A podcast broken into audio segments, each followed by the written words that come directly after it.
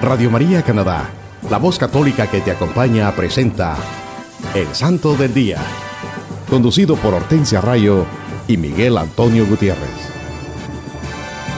Aquí está la paciencia de los santos, los que guardan los mandamientos de Dios, los que prefieren morir antes que negar su fe. Aquí está la paciencia de los santos. Aquí está la paciencia de los santos, los que guardan los mandamientos de Dios, los que prefieren morir antes que su fe. Aquí está la paciencia de los santos. Hola queridos hermanos, es una bendición llevar a ustedes la vida e historia de los santos de nuestra Iglesia Católica en su programa evangelizador El Santo del Día y Siete Minutos con Cristo. Reciban la gracia y la paz de Dios Padre y de Cristo Jesús, nuestro Salvador, desde Toronto a través de Radio María Canadá. Para los que nos escuchan en cualquier parte del mundo, también pueden ir a la internet o al sitio de Google y escribir radiomaria.ca diagonal sdd y esto los llevará directamente al website o página en la internet del Santo del Día, donde podrán tener acceso a todos los episodios anteriores. Sí, mis hermanos, es una gran bendición el poder compartir con ustedes la vida de los santos de nuestra Santa Iglesia Católica. En este programa estamos compartiendo la buena nueva, los santos evangelios, la santa palabra de Dios reflejada en la vida de los santos, estos hombres y mujeres de Dios, hombres y mujeres justos que decidieron hacer de la vida y enseñanzas de Jesucristo su estilo de vida y al igual que el del Maestro lo dieron todo por amor a Dios y a sus hermanos. Ellos evangelizaron con su testimonio de vida en el día a día, hicieron la voluntad de Dios, son ejemplos de paz, humildad, paciencia y amor. Los santos dedicaron su vida a hacer la voluntad de nuestro Padre Celestial, Dios Todopoderoso, al convertirse en fieles imitadores de nuestro Señor Jesucristo y practicaron la justicia en su diario vivir. Lo dieron toda la gloria a Dios con sus palabras, pensamientos y acciones al poner en práctica las enseñanzas del Maestro, nuestro Señor Jesucristo. Sí, hermanos, los santos, un gran ejemplo de misericordia, de esa misericordia que solo puede venir del Creador. Ellos son ejemplo de gran misericordia, porque ellos sí tuvieron misericordia con sus hermanos, y entonces Dios los ha de premiar también a ellos, dándoles toda la misericordia. Hermanos, escuchemos lo que nos dice el Catecismo de la Iglesia Católica en el numeral 1724. El Decálogo, el Sermón de la Montaña y la Catequesis Apostólica nos describen los caminos que conducen al reino de los cielos. Por ellos avanzamos paso a paso mediante los actos de cada día, sostenidos por la gracia del Espíritu Santo Fecundados por la palabra de Cristo, damos lentamente frutos en iglesia para la gloria de Dios.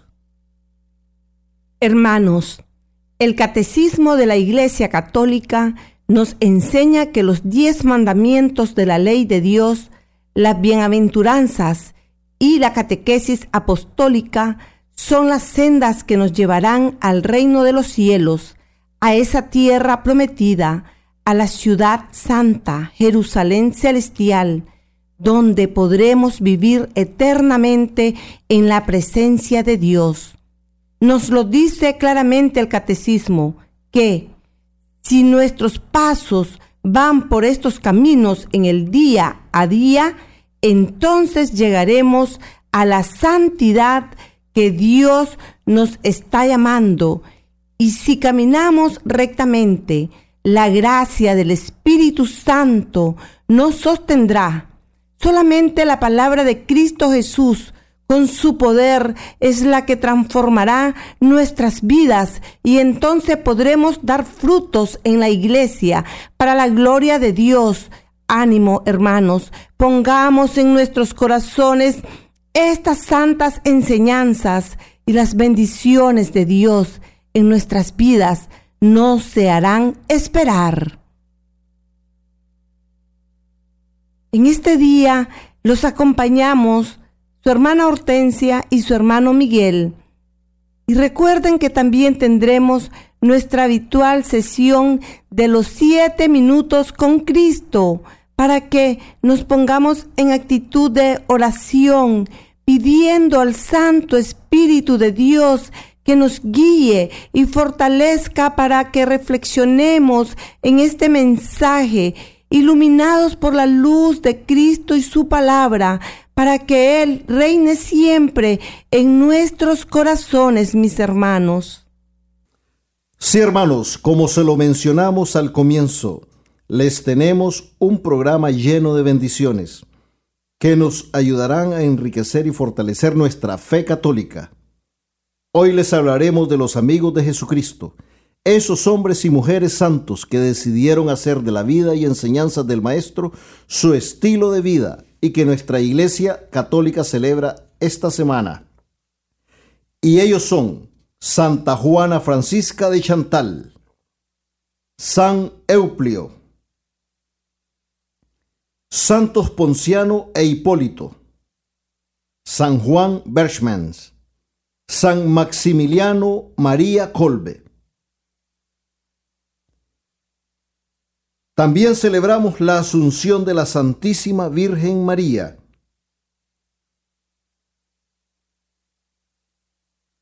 San Esteban, Santa Juana de la Nube y Santa Beatriz da Silva. Y por último, a Santa Elena. El 12 de agosto celebramos a Santa Juana Francisca de Chantal. Nació en Dijon en una familia muy rica. Santa Juana Francisca recibió una educación excelente. En el año 1592 se casó con el barón de Chantal, un oficial del ejército. Después de ocho años de casada, quedó viuda con cuatro hijos pequeños. Su marido murió en un accidente de cacería en el año 1604. Escuchó predicar a San Francisco de Sales y se puso bajo su dirección espiritual. Después de asegurar el bienestar de sus hijos, estableció la congregación de la visitación en 1610. Durante muchos años recibió muchas pruebas espirituales con la mayor resignación mientras trabajaba por extender una congregación y promover la gloria de Dios. 86 casas estaban establecidas cuando ocurrió, su muerte en el año 1641. Fue canonizada en el año 1767 por el Papa Clemente XIII. Una gran santa, Santa Juana Francisca de Chantal. Algo muy interesante, que ella perseveró en su fe y, esto, y aquí dice que tuvo muchas pruebas espirituales. Y es eso lo que tenemos que recordar, hermanos, que cuando nosotros seguimos a Cristo, nos proponemos seguir a Cristo, el camino no es fácil. Por eso se habla tanto de la perseverancia, porque vienen muchas pruebas en el caminar, pero nuestro rostro siempre tiene que estar viendo el rostro de Cristo. Y eso es lo que nos hará perseverar en este caminar. El mismo 12 de agosto celebramos a San, Euplio. Durante la persecución de Diocleciano en Catania, Sicilia, este diácono confesó valientemente su fe en Jesucristo. Teniendo en sus manos el libro de los Evangelios, fue llamado ante el gobernador Calviciano y se le ordenó que lo leyera y él leyó. Bienaventurados los que padecen persecución por la justicia, porque suyo es el reino de los cielos. Entonces también leyó el pasaje, el que quiera venir en pos de mí, niéguese a sí mismo, tome su cruz y sígame. Qué interesante porque lo mencionamos con las pruebas espirituales de Santa Juana Francisca. Y ahora San Euplio también nos deja ver en ese pasaje del Evangelio, el que quiera venir en pos de mí, niéguese a sí mismo, tome su cruz y sígame. Tome su cruz. Así que nosotros tenemos que tomar nuestras cruces y abrazarlas con amor. Cuando el gobernador le preguntó qué significaba eso, el joven diácono le contestó, es la ley de mi Señor que me ha sido entregada. ¿Por quién? le preguntó el gobernador y él le contestó, por Jesucristo, el Hijo del Dios vivo. Ante estas palabras el gobernador ordenó que lo torturaran. En el momento más cruel de su tormento le preguntaron si todavía quería seguir siendo cristiano. Y el santo le respondió, lo que dije antes lo repito ahora, soy cristiano y leo las sagradas escrituras. Y agregó que nunca abandonaría las escrituras y que prefería la muerte a la vida en la tierra, porque así tendría vida eterna, vida eterna en el paraíso, con los santos. Porque hermanos, San Euplio nos hace recordar algo. Todos vamos a tener una vida eterna. Pero ¿a dónde? Como cristianos nosotros tenemos que desear la vida eterna en el cielo, no la vida eterna en el infierno. Porque también esa es vida eterna. Todos tenemos garantizada una vida eterna. Es decisión de nosotros escoger dónde. Cuando vieron que el santo nunca adoraría a los dioses paganos, lo ejecutaron con el libro de los evangelios colgado alrededor de su cuello. San Euplio fue decapitado, orando a Dios hasta el último momento. Qué gran ejemplo de santidad, qué gran ejemplo de entrega a Cristo, qué gran ejemplo para todos nosotros, los católicos cristianos de San Euplio. Un santo al que tenemos que venerar, recordar, pero sobre todo imitar. El 13 de agosto estamos celebrando a Santos Ponciano e Hipólito. Ponciano sucedió a San Urbano en la sede pontifical en el año 230. Fue exiliado a Suiza, donde padeció muchos sufrimientos y persecuciones por Cristo Jesús. Junto con San Ponciano, había un prevístero llamado Hipólito, uno de los teólogos más importantes de la Iglesia romana en el siglo III. Era prevístero y tenía mucha fama en Roma. Escribió muchas obras sobre las escrituras y defendió la fe. En el año 215 escribió la obra Tradición Apostólica, defendió mucho a la iglesia contra todos sus enemigos. Murió junto al Papa Ponciano alrededor del año 236. Dos grandes mártires de nuestra iglesia católica, Santos Ponciano e Hipólito, lo dieron todo por Cristo. Fueron martirizados por seguir a Cristo, por no negar su fe. Por eso los recordamos todos los 13 de agosto. También el 13 de agosto celebramos a San Juan Berchmans, el patrono de los monaguillos. Era hijo de un zapatero y nació en Bélgica. Estudió tres años junto a un sacerdote que preparaba a los niños para el sacerdocio. Se unió al recién abierto colegio jesuita en Mechling en 1615 y después entró en el noviciado. Estudió filosofía por otros tres años y después se enfermó. Este joven jesuita, estando en su lecho de muerte, tomó el rosario y el crucifijo y su libro de reglas de su orden en sus manos y dijo, estos son mis tres tesoros. Con ellos moriré contento. Al día siguiente, el 13 de agosto de 1621, pasó a la vida eterna. Fue canonizado por el Papa León XIII, un gran santo, San Juan Schberna, y un ejemplo. Él tomó fortaleza en su rosario y el crucifijo, que simboliza la salvación que Cristo nos ha dado, y su libro de reglas, y murió contento, nos dice, un hombre de Dios, murió en paz, porque él sí tenía esa fe que todos debemos tener, todos deberíamos tener. También estamos celebrando el 14 de agosto a San Maximiliano María Colbe, prevístero y mártir de la Iglesia Católica. Él nació en el año 1894 en Polonia y se hizo franciscano. Contrajo tuberculosis y aunque se recobró, continuó siendo de frágil salud todo el resto de su vida. Antes de ordenarse sacerdote, Maximiliano fundó el movimiento de la Inmaculada dedicado a Nuestra Señora.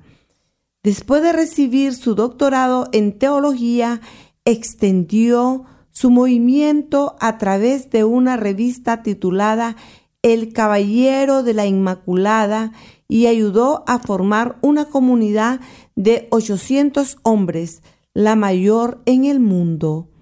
Él viajó a Japón, donde fundó un monasterio y también estuvo en la India impulsando este movimiento. En 1936 regresó a Polonia debido a su mala salud después de la invasión nazi de 1939. Fue encarcelado y luego liberado por algún tiempo. Pero en 1941 lo arrestaron nuevamente y fue enviado al campo de concentración de Auschwitz. El 31 de julio de 1941, como represalia por haberse escapado un prisionero, escogieron 10 hombres que deberían morir. El padre Colbe se ofreció en lugar de un joven esposo y padre de familia. Fue el último en morir sufriendo dos semanas de hambre, sed y abandono. Fue canonizado en 1981 por el Papa Juan Pablo II. Presente en la canonización estaba Francis Kajonitschek, el hombre cuya vida el padre Kolbe había salvado. Un gran santo, un santo moderno un hombre de Cristo.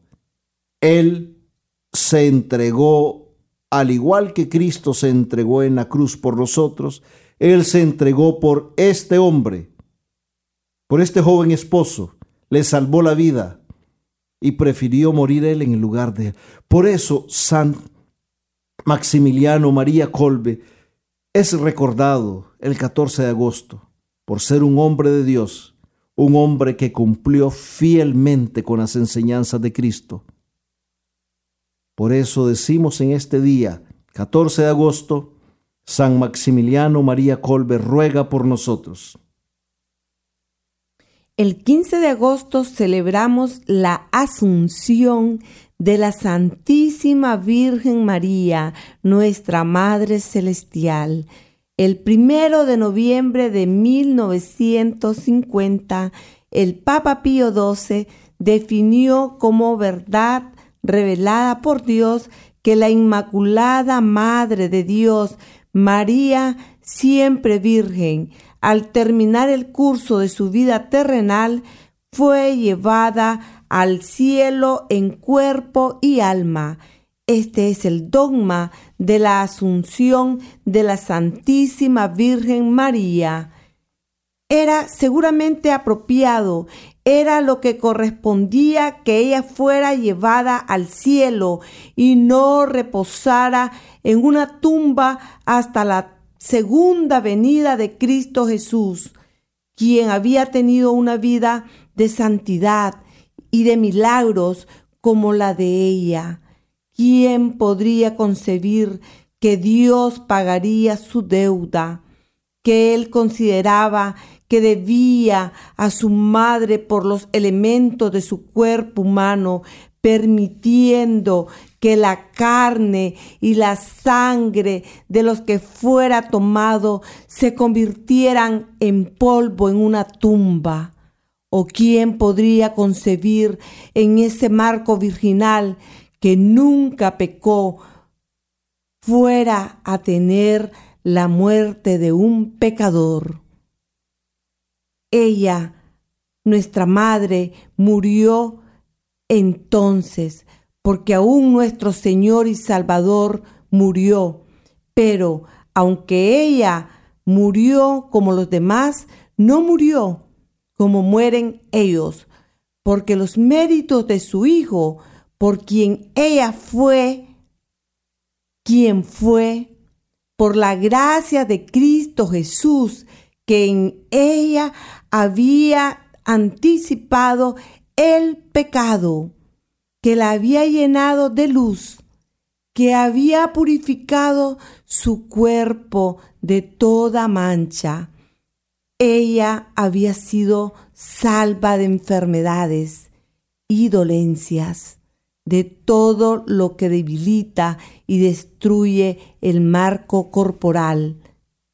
Estas palabras las pronunció el cardenal Newman acerca por qué la Santísima Virgen María, nuestra Madre Santísima, fue elevada al cielo, en lo que conocemos nosotros como la Asunción de la Santísima Virgen María. Jesús y María pasaron ambos por las puertas de la muerte hacia el cielo.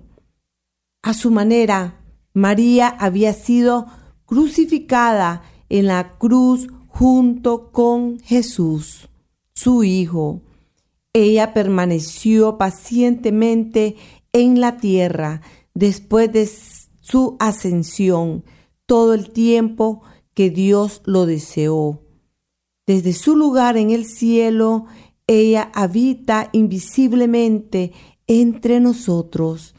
Es siempre nuestro refugio, nuestra esperanza, a través de la comunión de los santos, de los que ella es reina participamos en el júbilo y la gloria de su asunción, de lo cual nos da la clave, la antífona de entrada de la misa del 15 de agosto.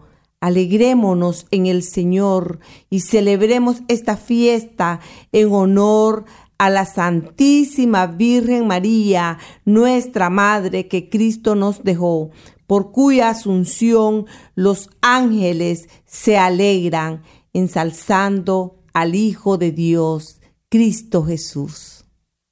Y por eso decimos esta oración, hermanos, en este día. Todopoderoso y eterno Dios, tú elevaste a la gloria eterna el cuerpo y el alma de la Inmaculada Virgen María, Madre de tu Hijo.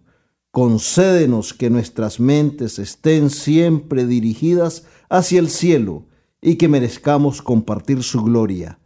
Amén. Amén.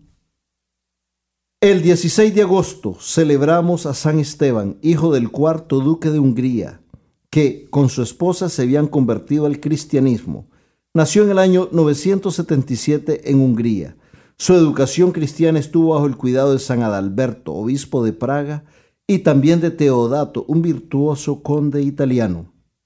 Él se convirtió en rey de Hungría y es recordado por mantener una paz sólida con todas las naciones próximas. Pero algunos de sus conciudadanos que estaban apegados a la religión pagana de sus antepasados se rebelaron y decidieron atacarlo. El rey se preparó para la batalla con ayunos, oraciones y limosnas a los pobres. Y aunque sus enemigos eran más, él los derrotó fácil y totalmente. Él trabajó mucho en la obra de la propagación de la fe. Se fundaron iglesias, monasterios y arzobispados. La devoción de San Esteban, rey de Hungría, a la Santísima Virgen, fue tal que consagró todos sus territorios a la Santísima Virgen María. Siempre él practicó una gran mortificación y humildad. Y hay algo interesante aquí en la vida de San Esteban. Dice que cuando sus enemigos se prepararon para atacarlo, él también se preparó y preparó su ejército. ¿Cómo? Con ayunos, oraciones y limosnas. Este es un gran ejemplo para todos nosotros, hermanos, que cuando se avecinan las batallas, batallas que siempre van a estar ahí, hermanos, ya San Esteban nos da la clave, nos da la indicación que es lo que tenemos que hacer. Orar, ayunar y ser generosos con nuestros hermanos. También dice que él practicó toda su vida un rey. Recordemos, hermanos, que la humildad no está en los bienes materiales o riquezas que posee una persona. La humildad está ahí en el corazón. Ahí es donde está la humildad, hermano. Y este rey era un rey humilde. Ya teníamos el rey de reyes,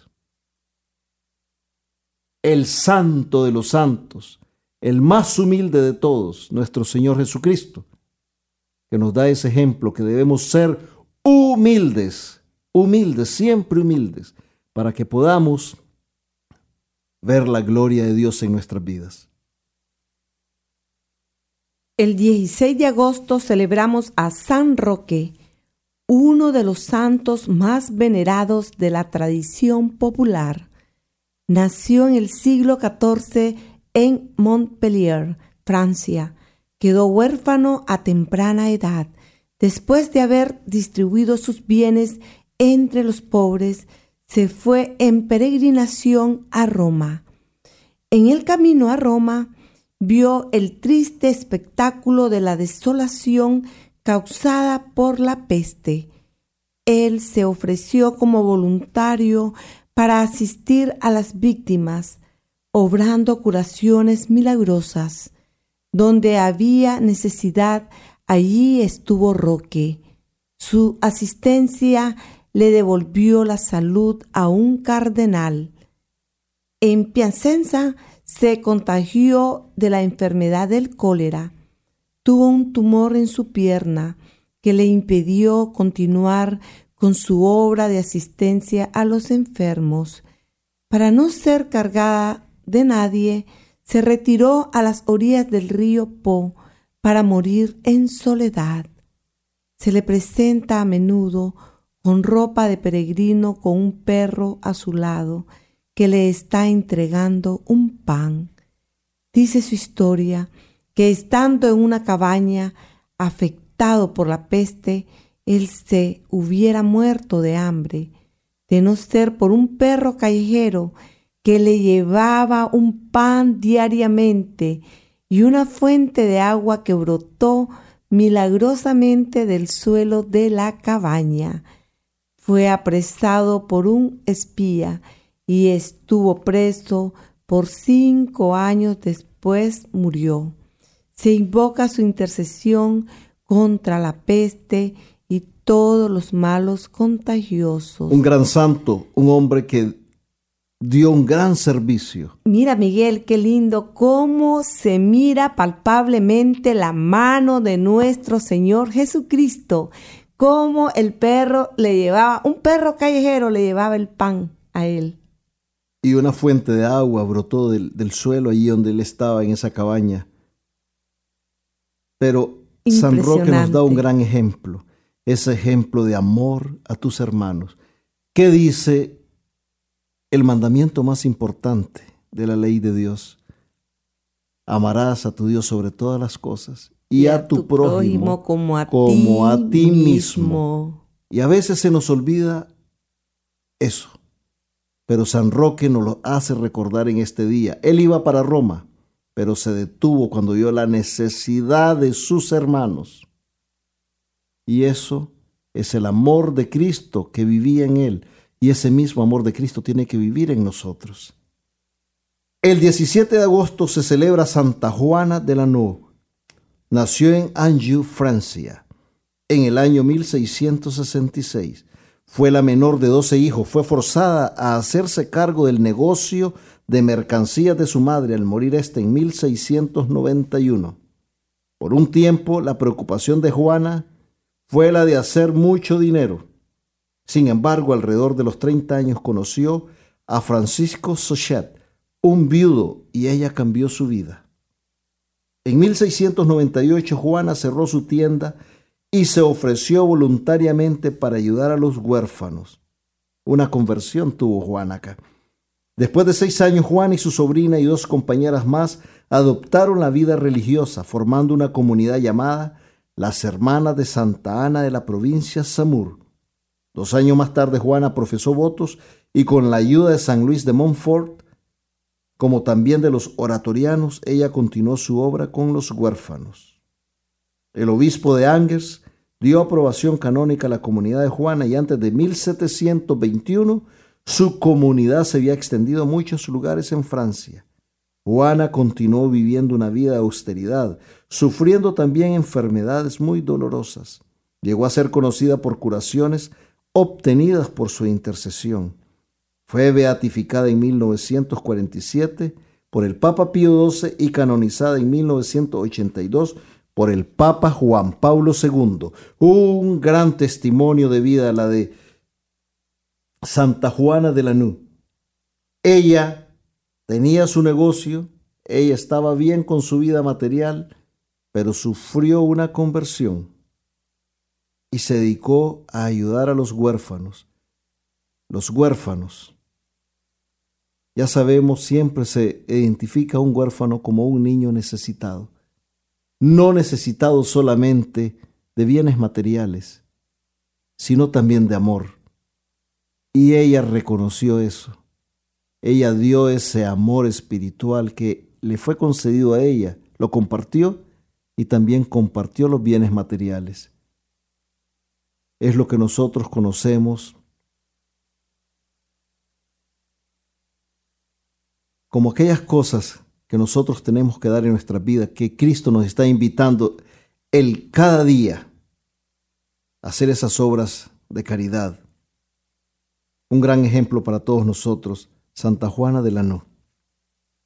El 17 de agosto se celebra a Santa Beatriz de Silva. Nació en África, bajo una colonia dominada por Portugal. Tenía una gran devoción a la Inmaculada Concepción.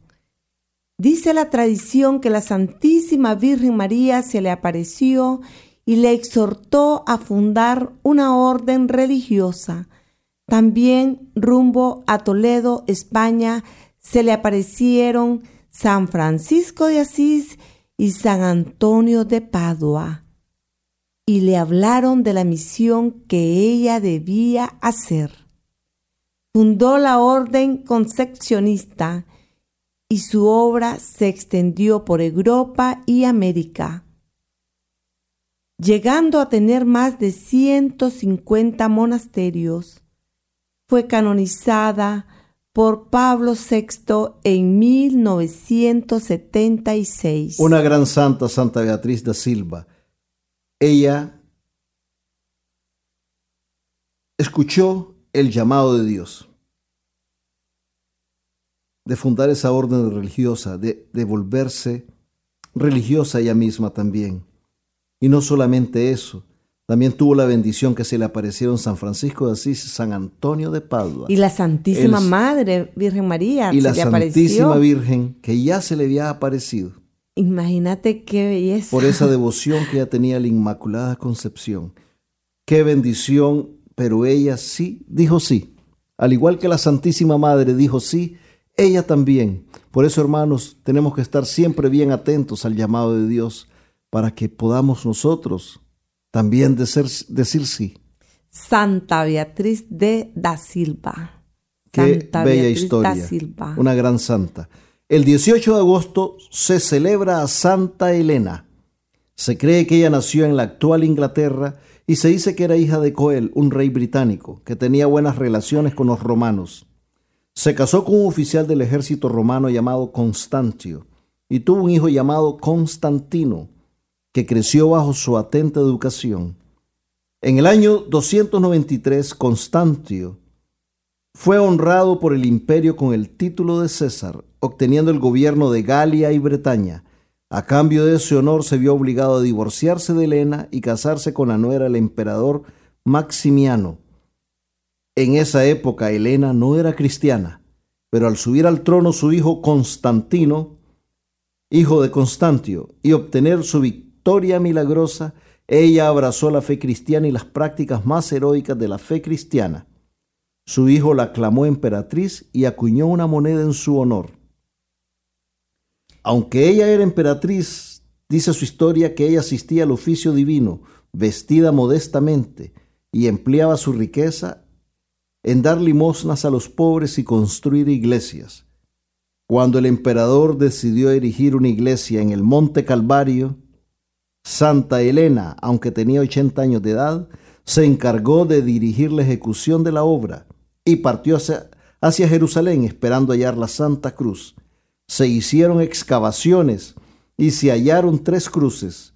El título encontrado cerca de una de las cruces y quizás la huella de los clavos con que estuvo pegado nuestro Señor Jesucristo parecieron indicar cuál era la cruz de nuestro Señor. Santa Elena construyó dos magníficas iglesias, una en el Monte Calvario y otra en el Monte de los Olivos. Una gran santa, defensora de nuestra Iglesia Católica, murió en Roma en agosto del año 329. Hermanos, quiero compartirles lo que dijo San Agustín cuando cayó enfermo y comprendió que ya era el final de su vida quien ama a Cristo no puede tener miedo de encontrarse con Él. Qué frase más, más bonita la de San Agustín. Quien ama a Cristo no puede tener miedo de encontrarse con Él. Y esto lo dijo ya casi cuando estaba por morir.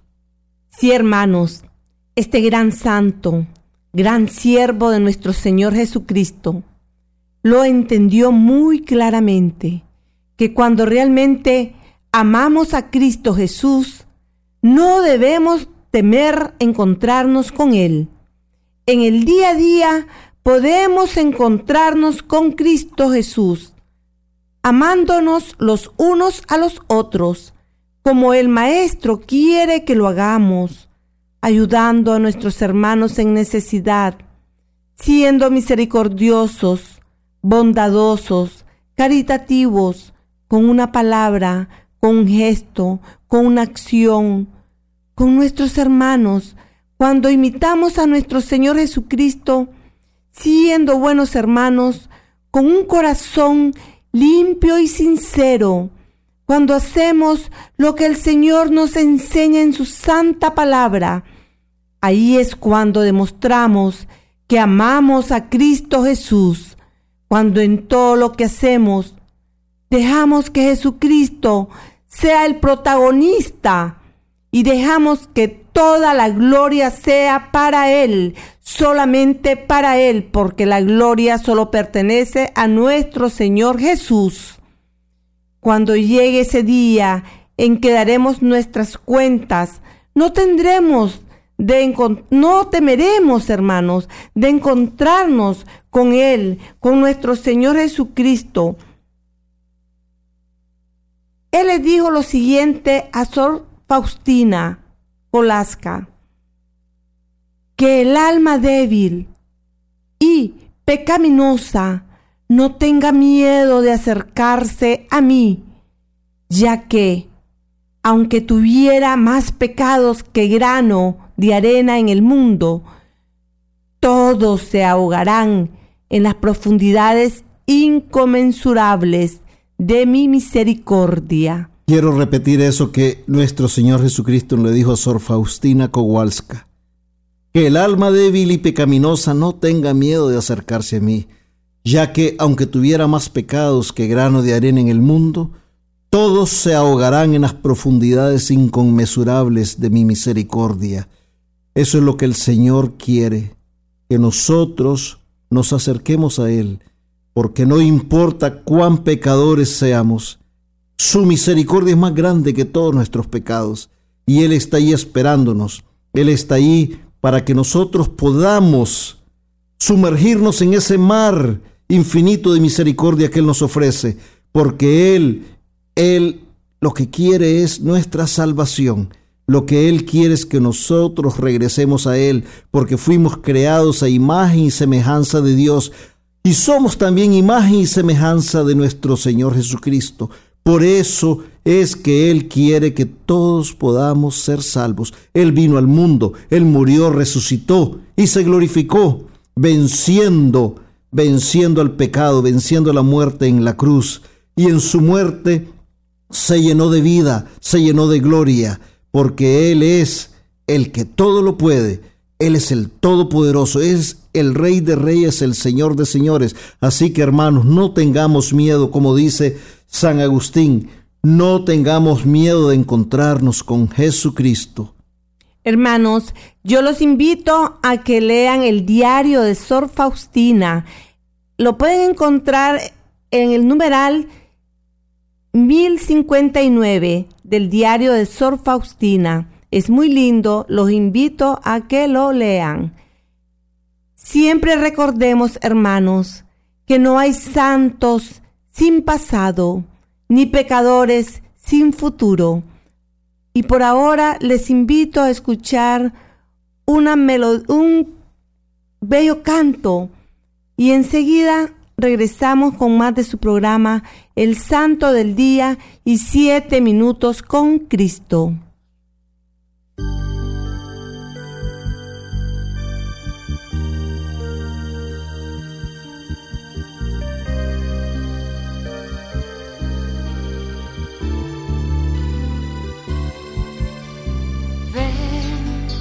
Espíritu de Dios, inúndame de amor, ayúdame a seguir.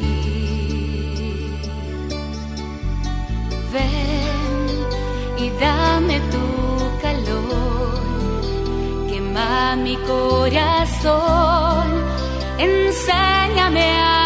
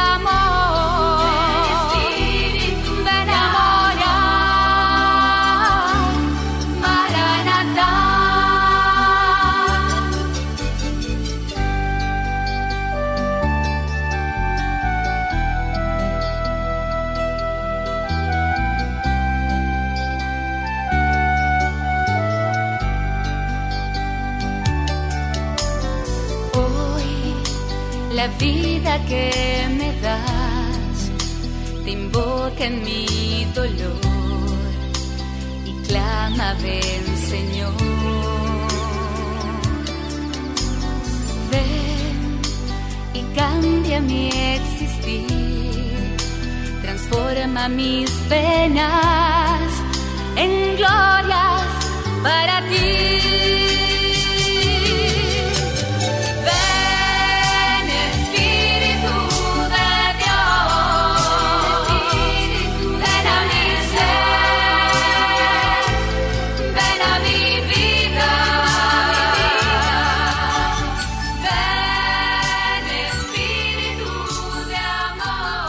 Usted está escuchando El Santo del Día y Siete Minutos con Cristo en Radio María Canadá, la voz católica que te acompaña. Nuevamente con ustedes, Hortensia Rayo y Miguel Antonio Gutiérrez. Hola mis queridos hermanos, Dios les bendiga hoy y siempre. Bienvenidos a una nueva emisión de Siete Minutos con Cristo. En esta nueva transmisión de Radio María Canadá, la voz católica que te acompaña. Les saluda su hermano Miguel. Y nos dice la santa palabra de Dios. En el Santo Evangelio según San Mateo capítulo 5 versículos del 1 al 12. Viendo la muchedumbre, subió al monte, se sentó y sus discípulos se le acercaron, y tomando la palabra les enseñaba diciendo, Bienaventurados los pobres de espíritu, porque de ellos es el reino de los cielos. Bienaventurados los mansos, porque ellos poseerán en herencia la tierra. Bienaventurados los que lloran, porque ellos serán consolados. Bienaventurados los que tienen hambre y sed de la justicia, porque ellos serán saciados. Bienaventurados los misericordiosos, porque ellos alcanzarán misericordia. Bienaventurados los limpios de corazón, porque ellos verán a Dios. Bienaventurados los que trabajan por la paz, porque ellos serán llamados hijos de Dios. Bienaventurados los perseguidos por causa de la justicia, porque de ellos es el reino de los cielos. Bienaventurados seréis cuando os injurien y os persigan y digan con mentira toda clase de mal contra vosotros por mi causa. Alegraos y regocijaos, porque vuestra recompensa será grande en los cielos pues de la misma manera persiguieron a los profetas anteriores a vosotros. Palabra de Dios. Te alabamos, Señor. Queridos hermanos, es una bendición seguir compartiendo con ustedes acerca de las bienaventuranzas.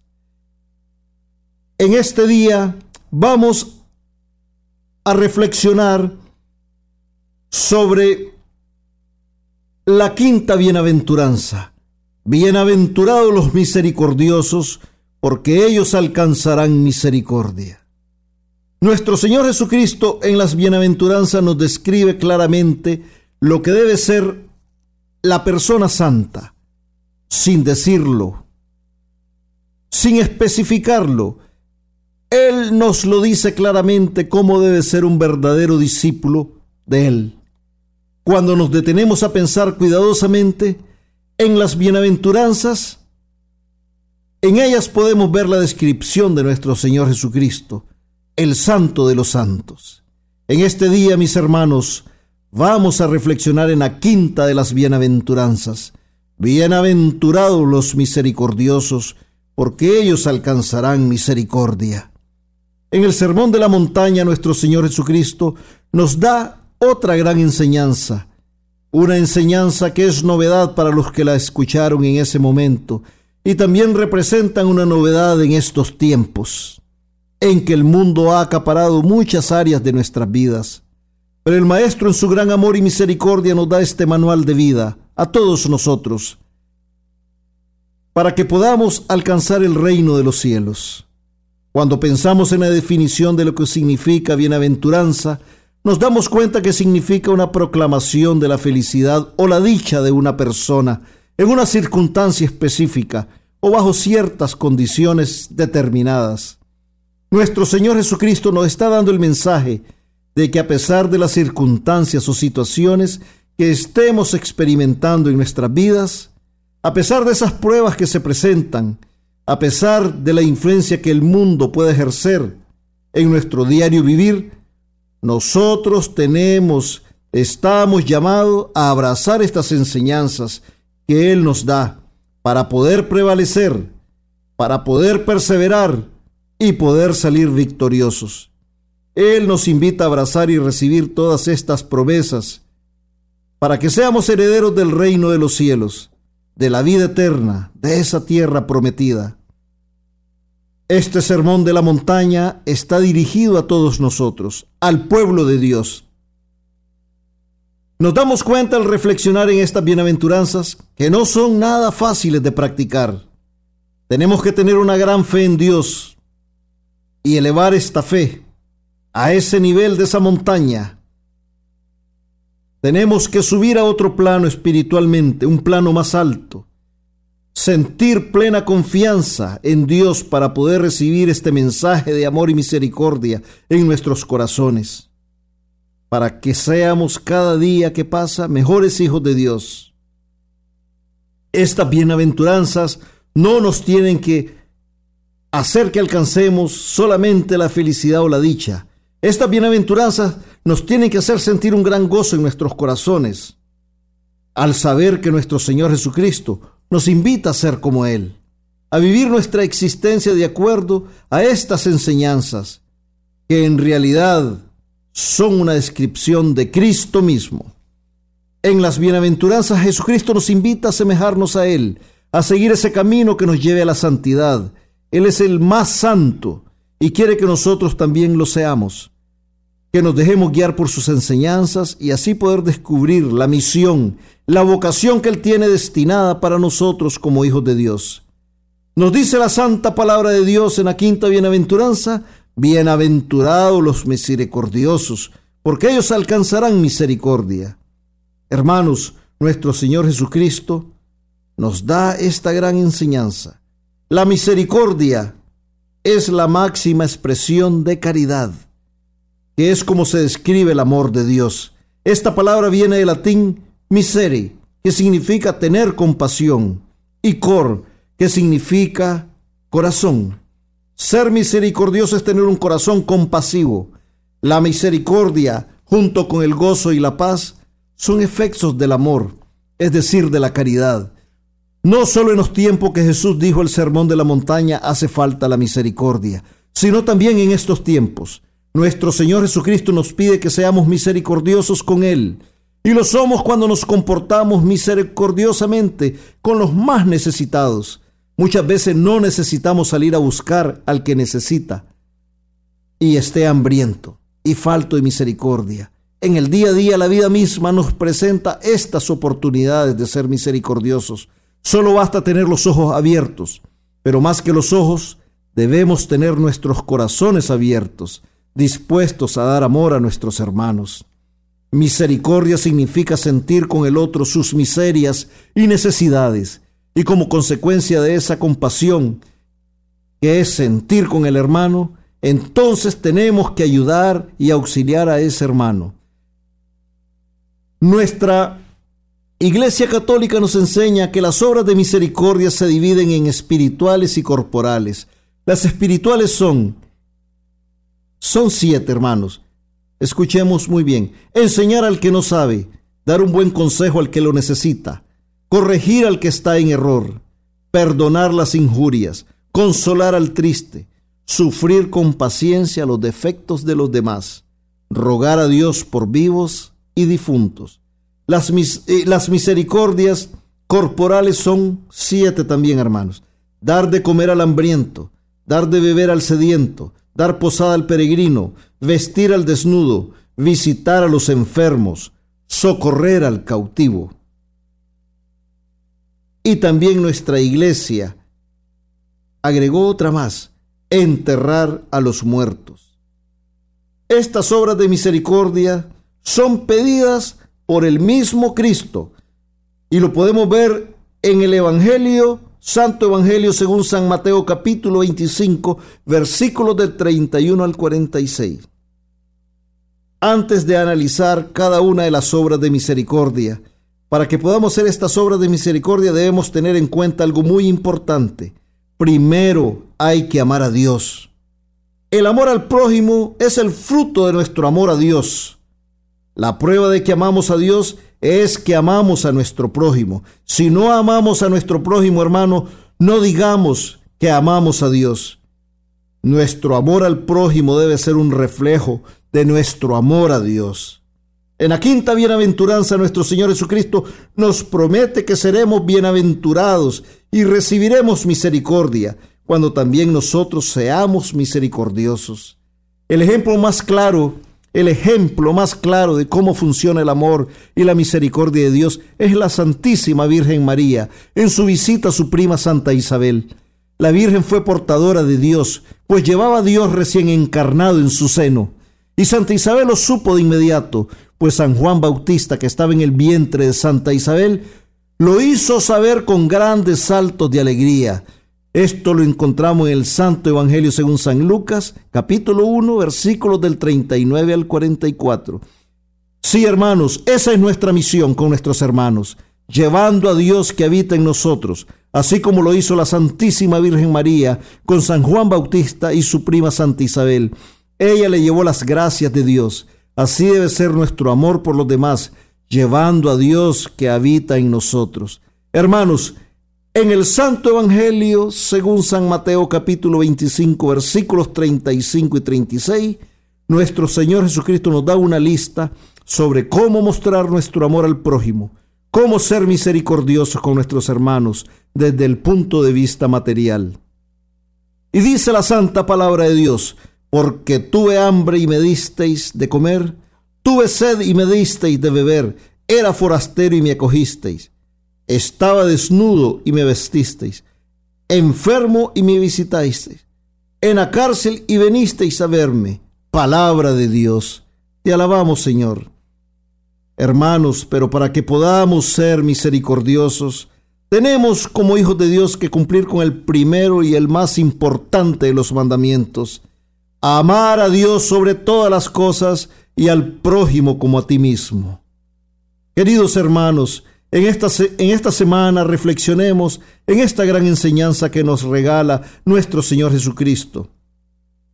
En la quinta bienaventuranza, que si somos misericordiosos con nuestros hermanos, también nosotros alcanzaremos la misericordia de Dios. Tenemos que amar a nuestro prójimo desde Dios y esa gracia invisible que viene de Dios cubrirá a nuestros hermanos y a nosotros también. Roguemos a la Madre de Dios, la Santísima Virgen María, nuestra Madre, que con su poderosa intercesión nos ayuda a ser cada día misericordiosos, como lo es nuestro Señor Jesucristo, para que podamos ser merecedores de esta promesa que Él nos hace y podamos cumplir la voluntad de Dios, siempre guiados y fortalecidos por el Espíritu Santo.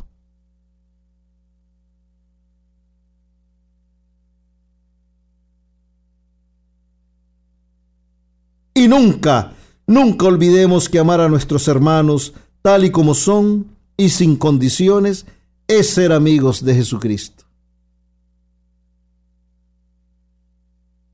Gracias por acompañarnos y recuerden seguir en sintonía de todos los programas de nuestra emisora Radio María Canadá, la voz católica que te acompaña.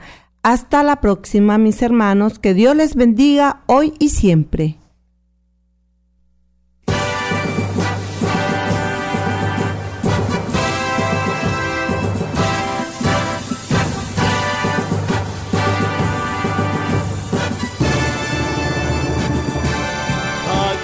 Está la paciencia de los santos, los que guardan los mandamientos de Dios, los que prefieren morir antes que negar su fe. Aquí está la paciencia de los santos. Usted escuchó El Santo del Día y Siete Minutos con Cristo, conducido por Hortensia Rayo y Miguel Antonio Gutiérrez, en Radio María Canadá, la voz católica que te acompaña. Los que prefieren morir antes que negar su fe, aquí está la paciencia de los santos.